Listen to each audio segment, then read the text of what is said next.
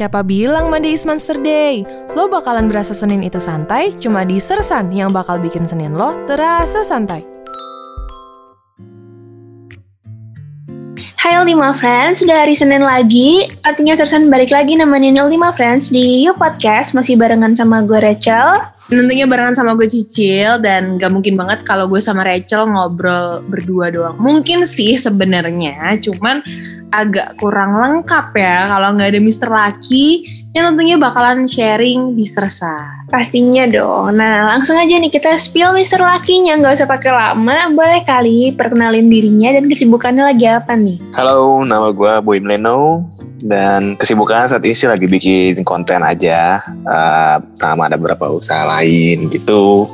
Kayak cuci sepatu rekanan juga gitu. Tapi uh, kalau misalnya bikin konten pun juga nggak di satu channel doang sih. Jadi emang ya lumayan sibuk Oke, ini uh, kalau sebenarnya kita udah sempat ngobrol dan ternyata tuh banyak banget ya ini kerjaannya semua kerjaan tuh diborong gitu.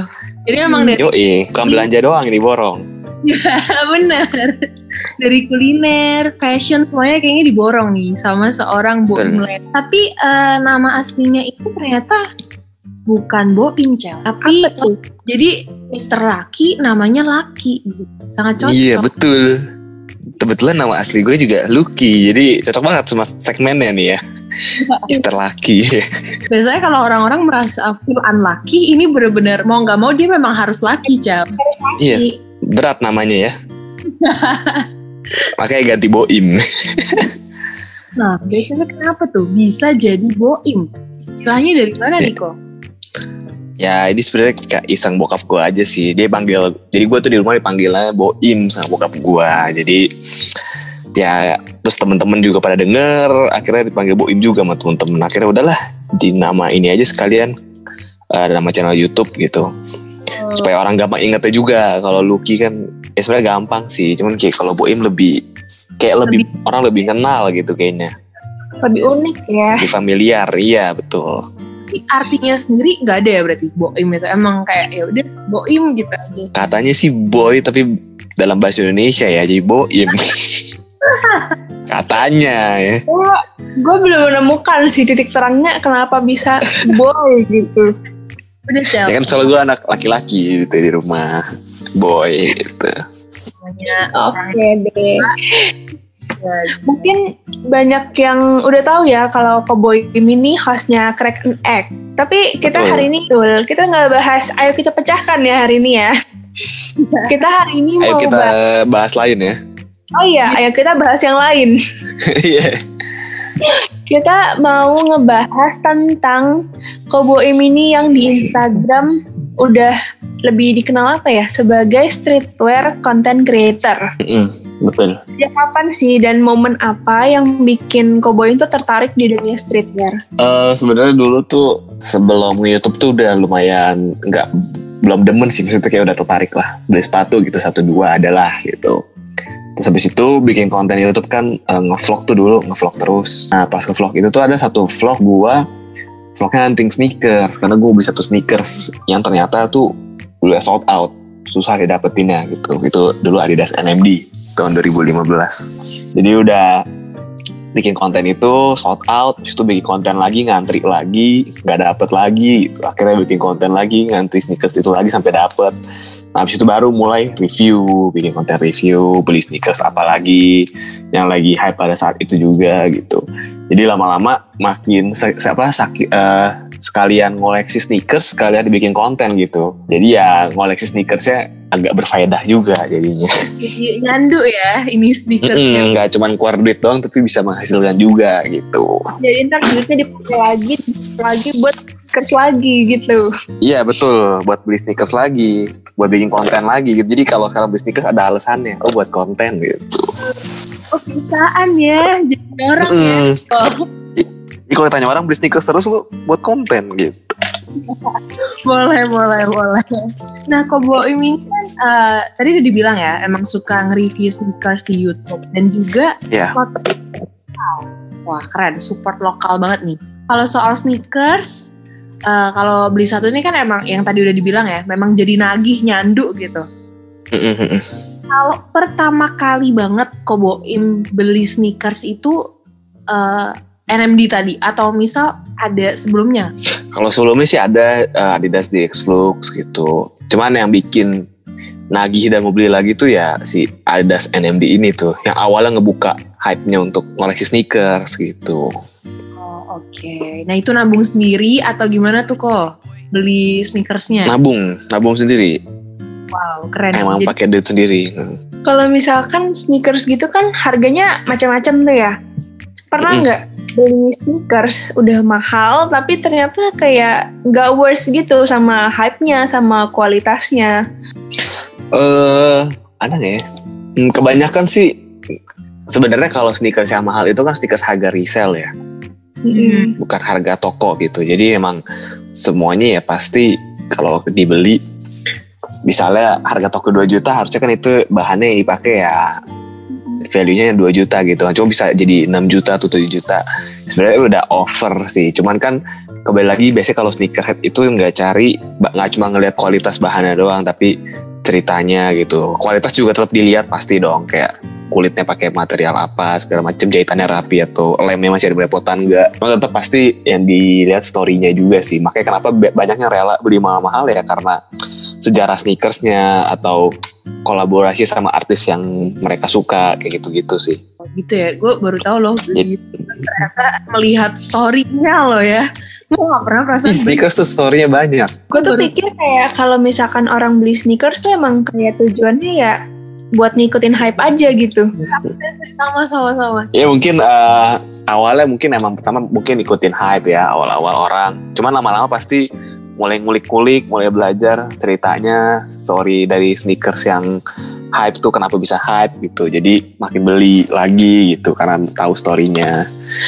Gitu sih. Nah sebagai pengoleksi sepatu nih ya, tadi kan dibilang kalau memang beli sepatu itu biasanya memang ada story atau cerita di balik sepatu itu. Pernah gak sih kok saking sukanya sama nih sepatu nih, udah rusak terus dijahit lagi? Mm-mm. Pernah gak tuh?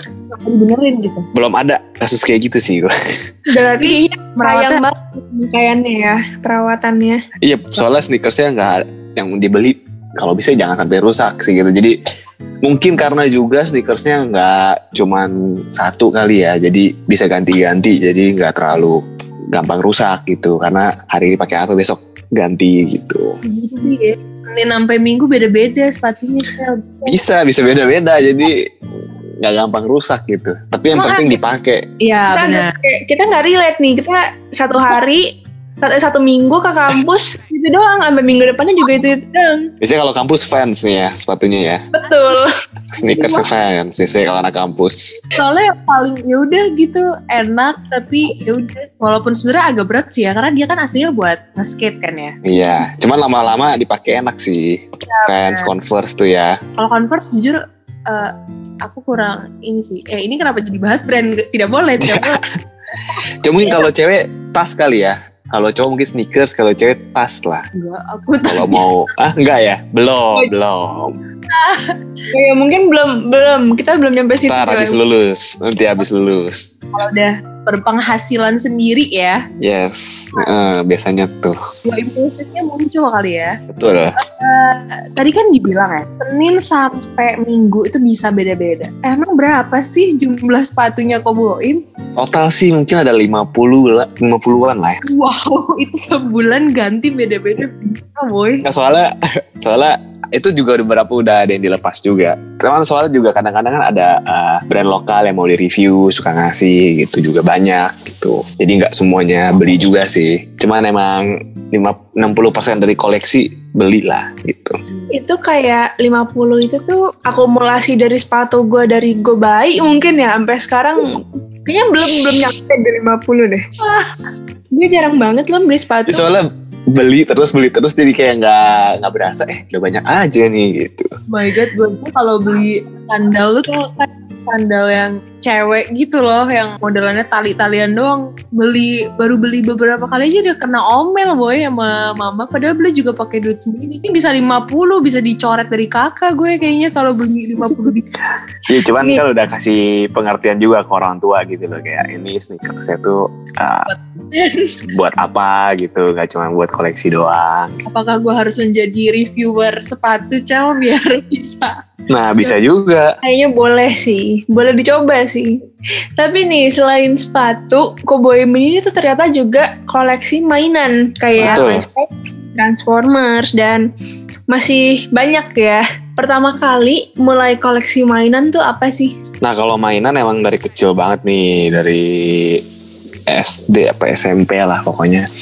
Eh, awal Transformers sih. Awal beli Transformers dulu karena filmnya keluar tahun 2007 ya itu kalau nggak masih SD deh. Beli Transformers terus satu kan beli ketagihan pengen lagi pengen lagi nabung. Akhirnya dulu masih dikasih uang jajan. Jadi uang jajannya buat makan di sekolah sekali doang terus ditabung sisanya. Kalau weekend atau akhir bulan weekend akhir bulan gitu udah kekumpul beli gitu.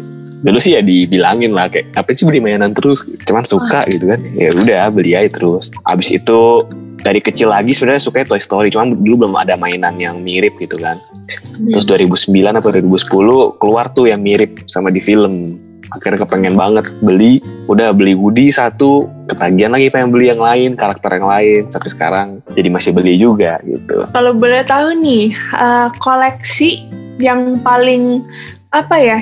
Paling mengeluarkan banyak uang untuk dibeli tuh berapa tuh? sepatu apa mainan Mainan. mainan eh kebetulan mainan gue sih nggak ada sampai yang mahal gimana banget cuman mungkin yang nyari maksudnya nggak sampai yang 10 juta gitu-gitu 5 juta enggak paling yang berkesan sih ya si Woody itu sih Woody Toy Story. pertama kali ya nabung ya dari nabung terus akhirnya kebeli itu. Jadi emang betul. apa ya lebih berkesan kali ya kalau memang kita untuk satu barang. Betul. Dan ada beberapa juga karakternya yang naik harganya sampai di atas 10 juta lah gitu. Wow. Dulu beli dulu belinya misalnya kayak sejuta atau ratus ribu sekarang udah 10 juta gitu. Tapi kalau yang Woody nggak terlalu naik sih harganya biasa aja lah masih biasa aja. Gue gak nyangka sih mainan semahal itu sampai 10 juta yang ingin itu kalau Toy Story sih. Oh, oh kalau emang Toy gitu? Story pasti gitu memang. Akan naik gitu 10 tahun 20 tahun gitu. Kalau dibeli aja nih semua kita borong ini semua di, beli aja beli. Karakter tapi jangan karakter utama karakter yang sampingan. Kalau karakter utama mah masih harganya ya gitu-gitu aja karena demandnya kan banyak. tetap tetap gede gitu. Ya? supply-nya jadi tetap banyak Oh, I see, I see. Jadi kayak mungkin karakter yang uh, Mr. Miss Potato itu Nah, kayak gitu mahal. Yang T-Rex tuh itu mahal. yes, gitu lucu sih sebenarnya. Itu susah ya berarti ya cari kayak gitu. Sekarang sih susah dulu. Dulu juga sebenarnya stoknya juga dikit ya. Dulu dijual tapi masih harga biasa lah, harga toko gitu. Cuman ya Dan- sekarang udah susah banget. Lain mainan tuh kayak Hmm. kayak apa ya? Udah gitu dibeli dan mudah di toko mainan. Ternyata lumayan ya. Iya, tapi nggak semua mainan kayak gitu lah. Toy Story lah, Toy Story. Yang paling ini ya. Lagi Mm-mm. lagi mau keliling kamar dulu, gue mau lihat apa yang bisa dijual yang mahal. Tapi sebenarnya kenapa sih kok lebih milih koleksi mainan? Selain memang eh, dimulai dari SD gitu ya memang kalau SD kan ya namanya anak kecil suka tapi Ya. kenapa lanjutan gitu eh mungkin karena ini kali ya dulu berasanya, eh gue susah banget sih beli gitu kan. Mesti nabung segala macam. Ya sekarang juga nggak gampang banget lah. Cuma maksudnya sekarang karena udah bisa penghasilan sendiri kayak lebih. Ah udahlah gue udah punya duit sendiri gue balas dendam gitu istilahnya. Biasanya banyak yang kayak gitu juga. Kolektor-kolektor banyak yang emang udah gede tuh baru pada beli karena balas dendam. Masih kecilnya susah beli gitu. wah papa gue juga gitu sih dulu waktu kecil nggak bisa beli pesawat-pesawat Hmm, sampai sekarang udah punya anak anaknya udah gadis-gadis semua, tetap iya dan dipajang itu hiburannya. Bener, itu hiburannya cowok. oh gitu hiburannya cowok Iya. Pantesan tidak relate ya saya tidak relate mama saya juga tidak relate marah-marah ya kan Iya susah jelasinnya, susah jelasinnya emang kayak. Ya udahlah gitu. Tapi ada gak sih kok yang maksudnya yang kayak aku tadi kayak ngapain sih koleksi mainan gitu? Atau pernah bosen gak sih kayak koleksi mainan dipikir-pikir aduh mau duit juga ya. Ini kalau total udah dapat apa nih? Dapat DP mobil kali dijualin mainannya. Iya, tuh cuma kalau kalau udah mulai agak memasuki usia hampir 25 gitu udah mulai mikir masa depan ya udah mulai ngurang-ngurangin lah. Udah mulai mikir gitu kayak oh mending gue buat nabung buat hal lain gitu. Ya tapi kalau kayak dulu ya masih kayak udahlah senang-senangin dulu puas-puasin dulu gitu.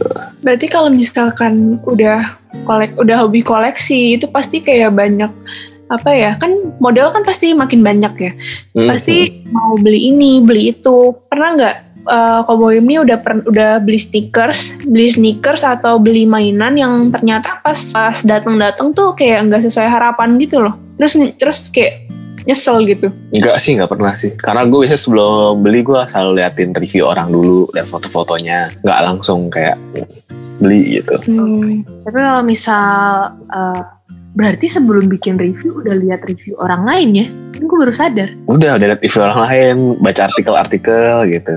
Liatin Emang. foto-fotonya. Jadi memang tidak zong juga yang dibeli dan akan direview ya Mm-mm. pasti. Oke. Betul. Tapi ada nggak sih kok suka dukanya koleksi sesuatu yang memang itu tuh hobi tapi dijadiin Mhm. konten dan itu menghasilkan? Apakah malah kayak aduh kok kesannya hobi gue ini malah jadi pressure ya gara-gara gue harus bikin konten. Pernah sih kepikiran kayak gitu sih. Jadi kayak, eh, tapi sebenarnya nggak terlalu pressure banget untuk di situ lah. Karena kan sneakers baru pasti akan selalu ada. Cuman paling bingungnya kayak sneakers mana lagi harus gue jual nih. Kayaknya semuanya gue suka gitu loh. Sementara kan nggak mungkin beli terus kan. Bener-bener. maksudnya beli terus sama lo taruh di mana gitu nggak ada kan tetap harus ada yang dijual gitu. Kadang-kadang milih bingung itu aja sih mau jual yang mana ya gitu. Harus tega-tega gitu. Dari berarti ini kan kalau misalkan dari dulu beli mainan kan nabung kan ya. Terus beli sepatu juga nabung. Boleh kali. Berarti ini tips menabungnya sangat sukses ya lumayan. boleh kali dibagi tipsnya. Ke lima friends cara budgeting ala keboin untuk hobinya nih. Budgeting ya sebenarnya dari ini dulu sih. Kalau misalnya masih kuliah atau sekolah kan pengeluaran pribadi mungkin nggak terlalu banyak ya. Gue nggak tahu tiap orang beda-beda ya. tapi kalau misalnya masih dikasih orang tua kan berarti kayak biaya-biaya yang lain mesti dibayarin lah gitu. Nah mungkin kalau masih dikasih uang jajan gitu ya 30 sen 30 persen lah buat hobi atau 50 kalau misalnya emang hidupnya jarang bergaul gitu masih bisa masih bisa banyak kan nabungnya. Tapi kalau misalnya udah kerja, ya itu mesti lebih disiplin tuh ngatur budgetnya. Mungkin 20% atau 10% dari penghasilan lah disisihin gitu. Untuk beli sneakers misalnya penghasilan 5 juta, sisihin 10% 500 ribu. Harga sneakers misalnya 3 juta. Berarti nabung 6 bulan untuk Hmm. beli sneakers. Konsisten. Gitu. Mm. Atau nggak siapin, misalnya belum belum tahu nih hobinya apa gitu, nggak tahu lah gue mau hobi apa. ya nabung aja dulu gitu. Biasain nabung aja sih, jadi kayak nanti pas ada waktunya mau beli apa ya udah ada duitnya gitu. Jadi nggak ketinggalan hype juga kan. Kalau misalnya sekarang belum suka sneakers nih misalnya, ah sneakers mah belum suka gue gitu. Tapi nabung aja dulu, entah nanti mau hobinya motor kayak mau hobi apa kayak kan nanti tetap ada duitnya gitu. Pokoknya nabung untuk zaman sekarang penting banget sih. Apalagi sekarang lihat anak muda kayak kayak hidupnya ya makan sini makan situ nongkrong segala macam ya kan? Asli, bener itu banget. tuh yang bikin yang bikin susah tuh gitu. Baru mau bilang waktu Koboin bilang kan kalau kuliah pengeluarannya dikit tuh. Terus gue langsung kayak hmm. Baru gap sejam aja kita udah nyebrang nih udah makan meal. Aduh iya iya itu itu emang tantangan lah. Tapi emang tapi semua orang bisa kok. Intinya ya dimulai aja dulu sih dimulai. Coba nyisihin sekali nyisihin dua kali gitu. mungkin lebih kayak mikir ke ini kali ya ke masa depan gitu ya. Masa depan kita Mm, mm, depan betul. ya, harus punya petty cash lah. Ya benar benar. Lanjutin dulu aja. Kalau gue sih kalau gue sih dulu di sisa apa di masukin amplop sendiri gitu ya. Misalnya 10% uang jajan gue gue taruh amplop sendiri gitu. Nanti kan lama-lama oh ada segini nih bisa buat beli mainan nih gitu. Aku pernah kayak gitu tapi bahkan aku masukin ke rekening satunya. Jadi aku buka Mm-mm. rekening. Oh Terus- bukan rekening dua ya? Nah, terus nabung di situ maksudnya kasih eh, tiap bulan tuh transfer ke sana. Dan aku tuh nggak masukin dia ke handphone yang bisa kita transfer transfer dari HP gitu loh. Tapi tuh kadang kayak aduh gatel pengen narik. Kalau koboim pernah kayak gitu gak sih? Eh, gue sih nggak pakai sistem dua rekening sih cuman kayak bisa aja sih nggak tahu. Kadang-kadang tuh itu sesuatu hal yang nggak bisa diajarin sih kayak karena itu kan psikologi ya. Psikologi disiplin sendiri gitu kan. Kadang-kadang kita cuma bisa kasih tips cuma tetap kalau dijalanin ya pasti susah juga kalau memang dari awalnya psikologinya apa nggak nggak terlatih gitu loh. Betul. atau nggak dari atau nggak dari sananya ada perhitungan sendiri gitu kadang-kadang it comes naturally aja sih. Berarti ini teguran untuk gue dan Ultima Friends yang satu spesies dengan gue. Tolong banget. Nah sudah, yuk mengingat yuk umurnya sudah kepala dua yuk ya. Untuk nah masa ada pala dua apalagi nih?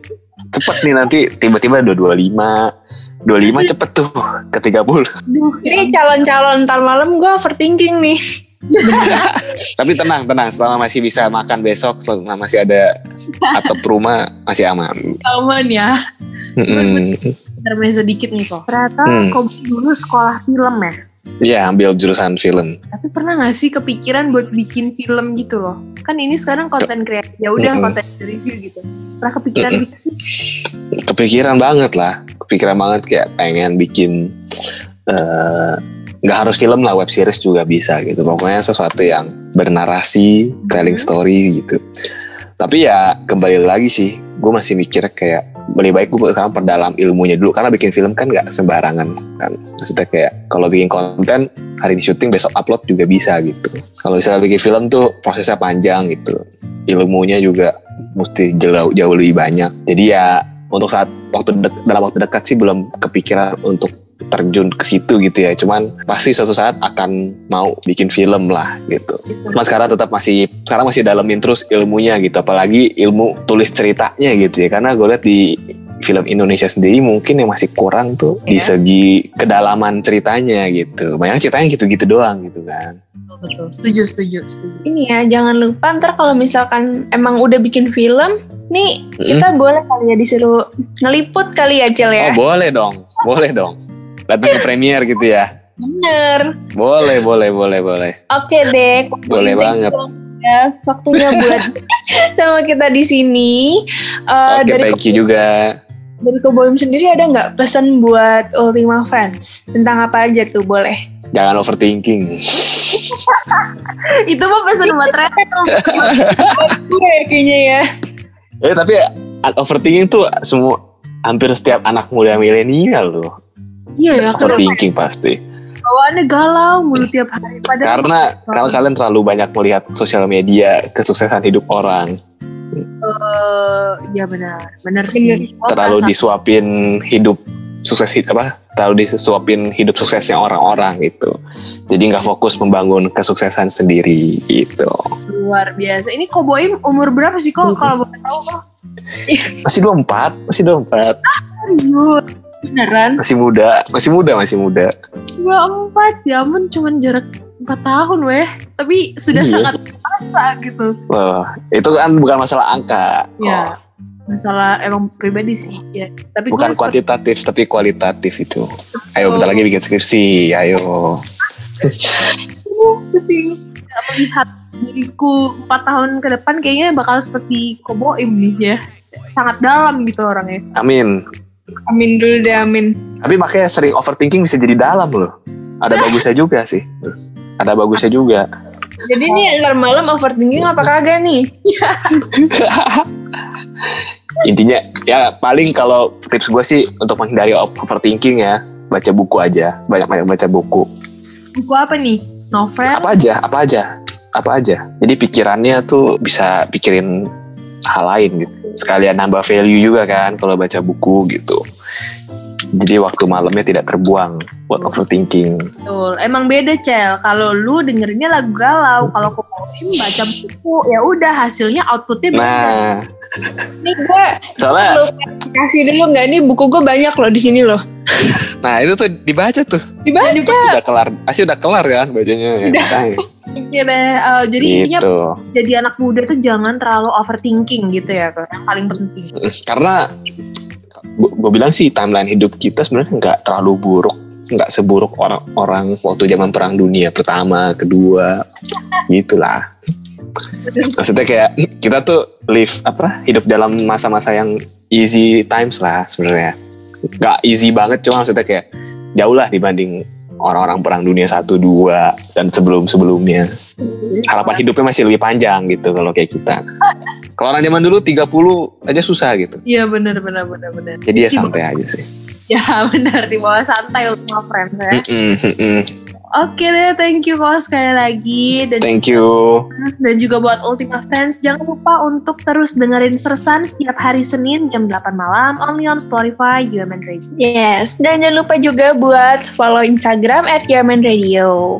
Yaman Radio, inspiring change for tomorrow. Siapa bilang Monday is Monster Day? Lo bakalan berasa Senin itu santai cuma di Sersan yang bakal bikin Senin lo terasa santai.